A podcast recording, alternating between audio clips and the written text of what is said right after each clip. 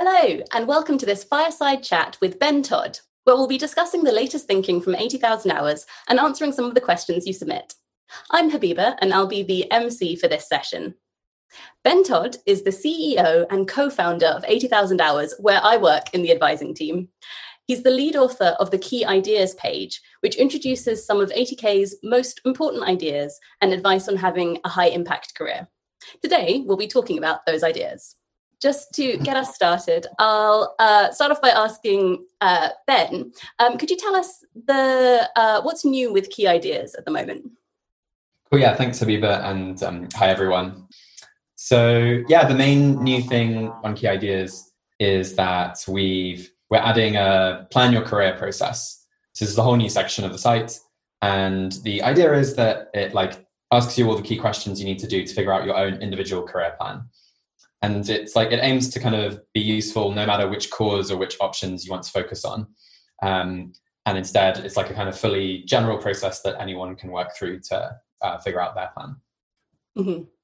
Um, so at the moment, I guess Key Ideas as it is, is kind of structured. So it takes you through those like key points. And this process summary is going to give people a bit more of a, a sort of um, a worked way of getting through the ideas when they're applying it to their own career. Yeah, we're hoping it'll eventually be like the Key Ideas page is the main concepts, and then the Plan Your Career um, page is the, all the like practical advice. Mm-hmm.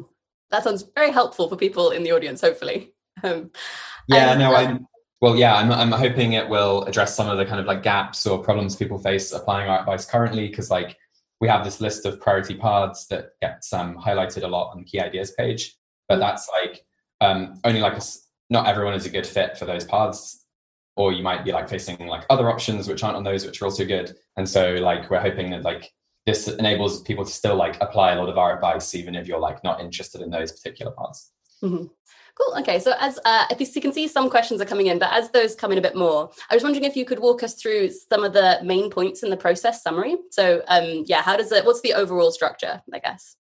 Yeah, it kind of it goes from like long term to short term, and like we kind of start with a bit about just like what to aim for in general, and like what does a fulfilling high impact career look like, uh, and then maybe not a surprise, but then we talk about um, thinking about which causes to work on, which is kind of like um, big topic in E A. Mm-hmm. But then yeah, after that we then go on to like which long term paths to aim for, mm-hmm. um, and then your career strategy and getting towards those, and then your next career moves and next actions, like trying to then go like practical at the, at the end.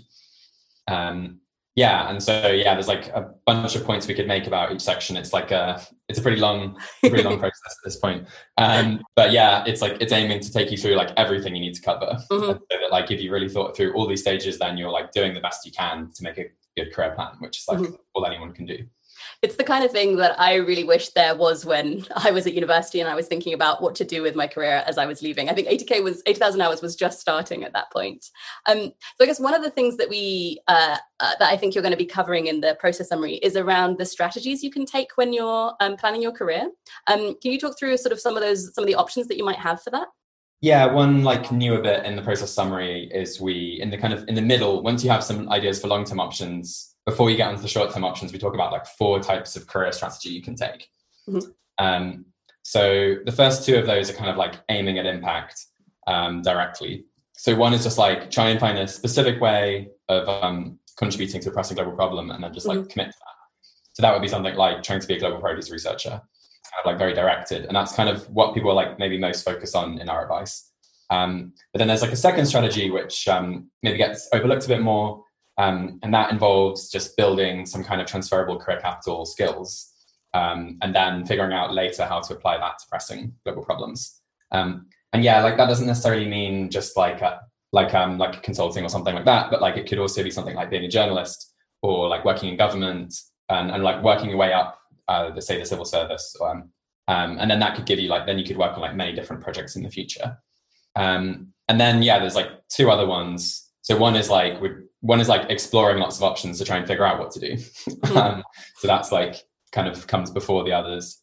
And then the fourth one is almost the like not have a strategy strategy, which like we're calling opportunism.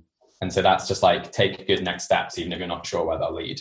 And um, I think that one makes the most sense later career when you already have a lot of career capital. And then later career strategy is more about using that career capital to take opportunities as you find them. um, to have an impact. Uh, yeah, so I was just wondering, so presumably if your career plan is is sort of taking one of these options, uh, do you think that someone at the stage of sort of at the end of their university undergraduate degree has to sort of decide which of these paths, like which at this, you know, fork, which strategy to go for, either like bet on a particular approach or do the more general career capital building thing first? Um, well, so normal, early career, the one that you might most focus on would be like the exploring thing. So then mm-hmm. that would be like, try and get some very vague ideas about what you might do longer term and then consider trying out several of them in some, if possible. Uh, that's like, sometimes that makes sense, especially like um, first one or two jobs. Uh, just, but though, like depending on how certain, like how uncertain you are and like how easy it will be to test things. Like um, if it's like very costly to do lots of tests, then you might just have to make your best guess. But then, yeah, after that, I think it is often good to try to bet on one of the other two approaches, which was either like kind of going directly towards solving a present problem or going directly towards trying to gain a specific type of career capital. Um, and then like trying to build that, build that up over the next ten or twenty years. Of course, you might well be wrong in your first guess, and then you can like switch to something else in a few years. Um, you don't have to be right first time. Yeah. But, and I think I find, so in advising, I talk to people one-to-one about their careers. And I think I tend to find that people earlier in their career maybe underestimate how long their career is going to be and how much opportunity they have for sort of switching paths and sort of even spending one or two years just doing something that ends up being quite different to something you do later is not necessarily a misstep and is not necessarily a particularly bad thing to do like earlier on. If you're going to be working for sort of forty years or something, uh, one or two years working out whether or not you like something um, and building some useful skills along the way is really not that bad a thing to do in a lot of cases. Okay. Yeah, totally. I mean, I, th- I think it's an interesting balancing act mm-hmm. where some people like don't even make a long-term plan. They just like kind of do steps, um, which seem good at the time. Mm-hmm. And like that can sometimes even be the best strategy, but like I think often it's better to at least have a long-term plan. Mm-hmm. But then some people get really obsessed with like trying to figure out exactly what they're going to do long-term, which you can't, you can't figure that out ahead of time. Yeah. Um, so like some people need to do like more long-term planning. Other people need to, um, need to just take something and then see how it turns out. Yeah. Um, and so you can try to kind of like think about where your balance might be currently. And, um, but yeah, you want to do like a bit of both and it's, uh, yeah.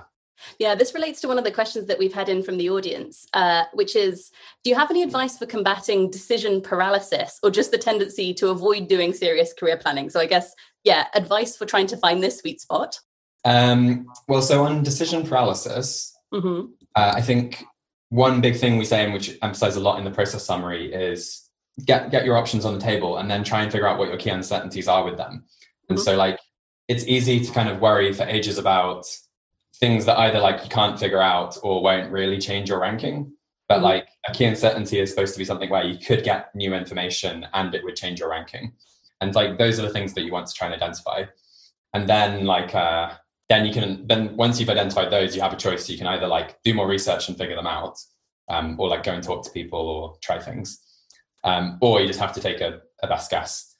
um, like, and that, that there is like a, you know, there's a difficult question about exactly how much research to do. But I think, yeah, by, by kind of like initially focusing on the things that are most relevant to the decision, you can, uh, yeah, be like at least focusing on the key questions. And yeah, um, yeah. sometimes with, uh, the kind of decision paralysis thing, yeah, people will just be, um, they'll be just kind of seeing these questions on like a really abstract level where it's like, oh, how could I possibly compare these things? But mm-hmm. breaking it down to like this very specific questions can uh, really help.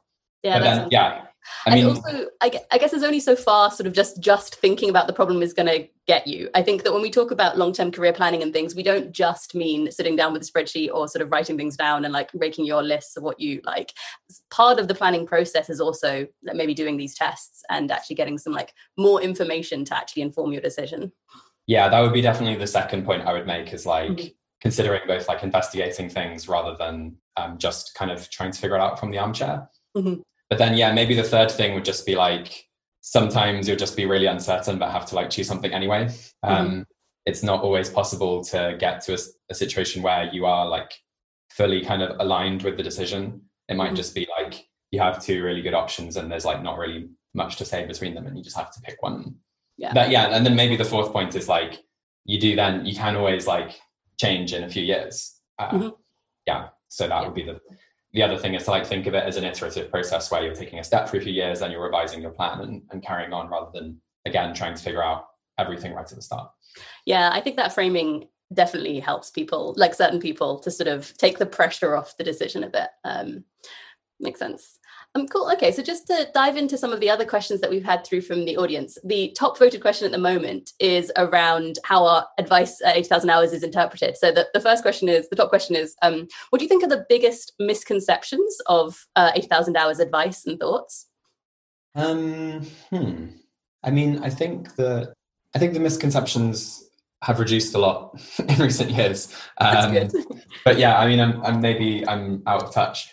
Uh, but I mean, one, one, one big thing is like, it's not necessarily a misconception, but just like, uh, people often think that we kind of think like everyone has to go into the priority paths or are only our very most promising problems. Mm-hmm. And that's partly because like concrete options are so salient. Like we can talk about all these like process summary, like the career plan, plan your career summary kind of advice all the time, where it's like, make a list of options, compare them based on your criteria, these kind of like more abstract bits of advice. But when you just see a list of careers, that's like going to be so much more memorable. Mm-hmm. Um, so yeah, I think people slightly overweight them, and like we'd want people to take personal fit really seriously, and mm. it could well be worth doing something that's not on our list if you're better personal fit with it. Um, and then also we want people like to be exploring other paths. So, you know, even if people were like, you know, fully agreed with all our, our advice and we're just willing to like do whatever, um we wouldn't want like everyone to go into the priority paths. We'd want like maybe like twenty or thirty percent of people to be exploring other things. And so yeah, I think well Arden's going to be talking about that in our in a the talk after this. Great. Okay. Uh, so uh, people have a few more questions around the kind of career planning strategy uh, stuff that you talked about. So one thing's uh, one question is uh, is around E V calculations. So the question is, how should one choose between a career with a low probability of having a massive impact and a high probability of having a lesser but still meaningful impact? Um, is a simple uh, E V calculation enough, or should we incline towards risk aversion to ensure more tractable progress? Do you have a, a view on this? Um, okay, yeah, there's quite a bit that could be said there, but um, so one one thing that might be helpful to start with would be dividing into like your impact goals and your personal goals. Mm-hmm. And so like from a personal life perspective, it definitely makes sense to be risk averse, um, because like like doubling your income is um, well, so getting fifty thousand dollars of extra income is like not nearly as good as the badness of losing fifty thousand dollars of income. um, mm-hmm. You get what I mean? Like, um, mm-hmm. lots of worse gains, yeah. Roughly speaking. So then from a personal point of view, you would want to take a lot of effort to mitigate risks. From an altruistic point of view, or like from an impact point of view, so at a community level, there's reasons to avoid risks, uh, big risks, because um, the community is like so big that there is some diminishing returns. And then that can make, that can mean like, again, like kind of doubling the size of the community isn't as good as um, reducing the community, like the badness of reducing it to zero. I'm not explaining it very well, but like um, that kind of creates a similar reason for risk aversion as mm-hmm. with the individual case. Mm-hmm. Um, but then because we're all just like one individual within this much larger community, we're just working at the margin. And so at, at this like small margin of just one person, there's not many diminishing returns. Mm-hmm. Um, So that would mean there's like not that much reason for us to be risk averse. Um, and so then we could basically just go with expected value, um, at least on a conceptual level. Um, and then there's like a lot of practical questions about like, you know, if you if this is some really speculative estimate, then there's a good chance that it's wrong. Um, and so like you wouldn't necessarily just want to go with like the raw expected value estimate. You'd need to also adjust it for Mm-hmm. Uh, regression to the mean and this chance of being wrong and so on. Um, so there's a kind of like practical knowledge question, which is like, how much should you trust just um, like E V calculations that seem like they're saying something's really good, even if it's um, not very robust. Mm-hmm. That makes sense. Yeah, no, I think that was very well explained. Um, the, the first point that you made around the uh, sort of what should one person do as an individual versus what sh- um, should we do when you're considering Uh, your career within the context of the a community, like the effective altruism community, I think is like a really important one. And I think, again, in some ways it takes a little bit more of the personal pressure off an individual decision, because you can, um, yeah, if you think about your place within a group of people who are all aiming to try and do as much good, you don't need to obsess as much about the sort of, uh, uh, where's the perfect niche that needs like one extra person working on it. You should sort of be considering like there's the whole effective action community that is all aiming to do this thing together, and sort of, you know, that sort of in some ways takes the pressure off a little bit, kind of uh, just trying to do your own like tiny optimization uh, calculation, and then also in some ways like changes the calculation a bit because um, it means it's yeah nature. I guess I'm I'm not sure it actually makes the calculation easier. Okay, just different. It's different, yeah. um, but I, there I, are some, yeah. Oh, no, no, I was going to say, from, on a personal level, I think it takes a little bit of the pressure off it for me, but maybe maybe that's a bit different from making the calculation actually easier. Yeah, I mean, it, I think it can take the pressure off in the sense of, like, if you gamble on something and it doesn't work out, then that's fine, because, like, lots of other people are gambling on different things, and, like, all that matters is, like, some of them work out, and so yeah. that's... That can be that can be reassuring. Okay, I think I think that's reassuring. Um, and I think we maybe have uh, a few people watching who are sort of working within university groups. So a couple of people have asked about um, sort of communicating ideas around kind of careers advice to the people that they're with, they're sort of uh, interacting with. So I don't know if you have any advice that you'd give for local group organisers that are trying to give careers advice, or maybe even community college um, students, as someone else has asked.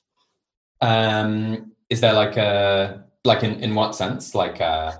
I think perhaps the idea is um, uh, m- maybe it's worth talking about what the audience for eighty thousand Hours careers advice is, and how that might be slightly different, or how people might want to tailor it if they're talking to, to different groups. Yeah, I mean, I suppose. Uh, well, I mean, there's a few. There are a few different options. So we still have the old um, eighty thousand Hours, like the twenty seventeen career guide, on the website, mm-hmm. and yeah, we wrote.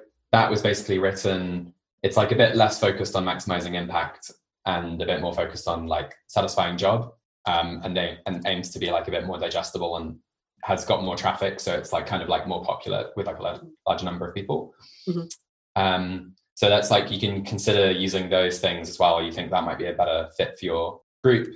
Um, and then, yeah, we have the Key Ideas page itself, which um, I mean, is like fairly direct. I mean, I would say, yeah, the, the main bit that the main bit that is like only relevant if people want to like really go for some like really difficult, ambitious thing is the priority paths bit. Um, and like we've, I guess to some extent, some of the like most niche problems are like harder to enter. So like A I safety. Mm-hmm. Um, besides that, the kind of general advice we are aiming for, like, you know, that could, that could be used by pretty much anyone. And so like, hopefully the process summary also makes that mm. obvious. So yeah, maybe, maybe it's just a matter of like thinking about which bits would be most useful to your audience. And then, yeah, I mean, there is a, I guess there is an interesting question. Like sometimes people think um, like going straight in with like the slightly weirder things like, like long-termism and A I safety, um, or even like a bunch of philosophy, like the Key Ideas page kind of starts with talking about impartiality and what that means. Mm-hmm. Um, like puts people off or like isn't, well, so it's, it's, it's true that it's like probably not as broadly appealing, but mm-hmm. then I think just talking about like big ideas is really appealing to a lot of people who like get a, get interested in effective altruism later. So like some people are like, well, we should talk about something really common sense, like um, more like global health or climate change to start with, and then try and get people interested in the more unusual things later. But I'm actually like really unsure that is the best approach, because um, it may maybe like appeals to more people initially, but it might not be as appealing to the kind of people who just like like really interesting, intellectual, like unusual ideas, which is like often the, pe- the people who do get most interested later. Yeah, I think it's an interesting point around uh, sort of perhaps the first few chapters of The Precipice um, by Toby Ord that was published earlier this year makes quite, um, I think in, in a lot of ways, intuitive and quite compelling case for like caring about the value of the far future without it being perhaps too technically philosoph- philosophy focused or something. And so like maybe there are ways of talking about this kind of cause prioritization and like what actually matters without it being too off-putting. Yeah, that's almost a slightly different point, but I think also good, which is that these ideas have also like, they were a lot weirder ten years ago, but they've become like much more mainstream, um, and partly by better framing, like what Toby's done, and just partly also, I think, I mean, like, yeah, like a few years ago, like talk, we used to use like pandemic as an example of like, uh, like unusual neglected cause that no one was talking about. um, Yeah, no, hopefully, think, yeah, hopefully nuclear war doesn't go that way as well. Oh, uh, I hope so. Um, and uh, I guess one thing I would add on the, like, just to back on the sort of point around um, careers advice for people working with university groups and things, um, it's maybe worth saying that sort of uh, um, the that you might be wanting to do a slightly different thing than maybe I do in my advising calls, for example. And uh, people who've put together really good resources on that are people within the kind of university group space. So I think the folks from E A Oxford, Hugh Thomas and um, Alex Holness-Toffs, I think, are doing an actual workshop on this at the Student Summit session and have really good advice, and they have a forum post about um, the kind of the ways that they structure their kinds of careers advice sessions. I think, um, spoiler alert, I think some of the some of the content of what they're saying is that, like, actually they find our resources incredibly useful as um, as resources to use for those kinds of sessions, but maybe um, have specific ways that they might tailor it for a particular audience. Great. Um, I think we have time for one last question. Um, so I'm going to pick uh, the, how about, Um, another question around kind of varying uh, careers advice for different kinds of groups. So just wondering about how much you think the most impactful careers differ from country to country. Yeah, we haven't done, so we, we don't really do much research outside of English speaking, like rich countries. Mm-hmm. Um, so yeah, I basically just haven't thought about that question as much. Um, I would, I would say that people could use the same kind of broad categories that we talk about. So like research, like working in directly impactful organizations like nonprofits, um, government careers, earning to give, mm-hmm. uh, and then like kind of like applying unusual skills, which we have like on the Key Ideas page. Um, and I think those are like those are like sufficiently general that you can kind of like always think of options in those categories. Um, at least, yeah, for like the kinds of people who are reading eighty thousand Hours. Um, so yeah, but kind of beyond that, I have I can't be more specific about. Uh, mm-hmm. That makes sense. It's um, all of this has reminded me of various resources and blog posts we've got. There's an interesting one about that you wrote recently around what eighty thousand Hours will and won't do within the effective altruism community, which people might want to look up. Um, there was another one about, there's an advice on how to read our advice article that we have that sort of speaks to one of the questions that we had earlier as well. But I'm afraid that is, I think, all the time that we have for this um, fireside chat. But if you are interested in hearing more discussions with Ben about our Key Ideas series, then do check out the eighty thousand Hours podcast with Ben discussing key ideas in more depth. And then also his His recent conversations with Arden, who is up next, about the varieties of long-termism and one on the core argument for effective altruism. And I found that one particularly, I found really fascinating, and um, a lot of new content for, for me uh, particularly as well. So I really enjoyed that. Okay, yeah, thanks, Habiba. And also just one final thing is um, if you're keen, particularly keen to see a draft of the um, plan your career process, then you can email Arden and she can share you on a draft version. So she's um, at A K, so that's her initials, at eighty thousand hours dot org. Fabulous. Thanks, Ben. And thank you all for yeah, watching. Thanks, so much. Thanks, bye.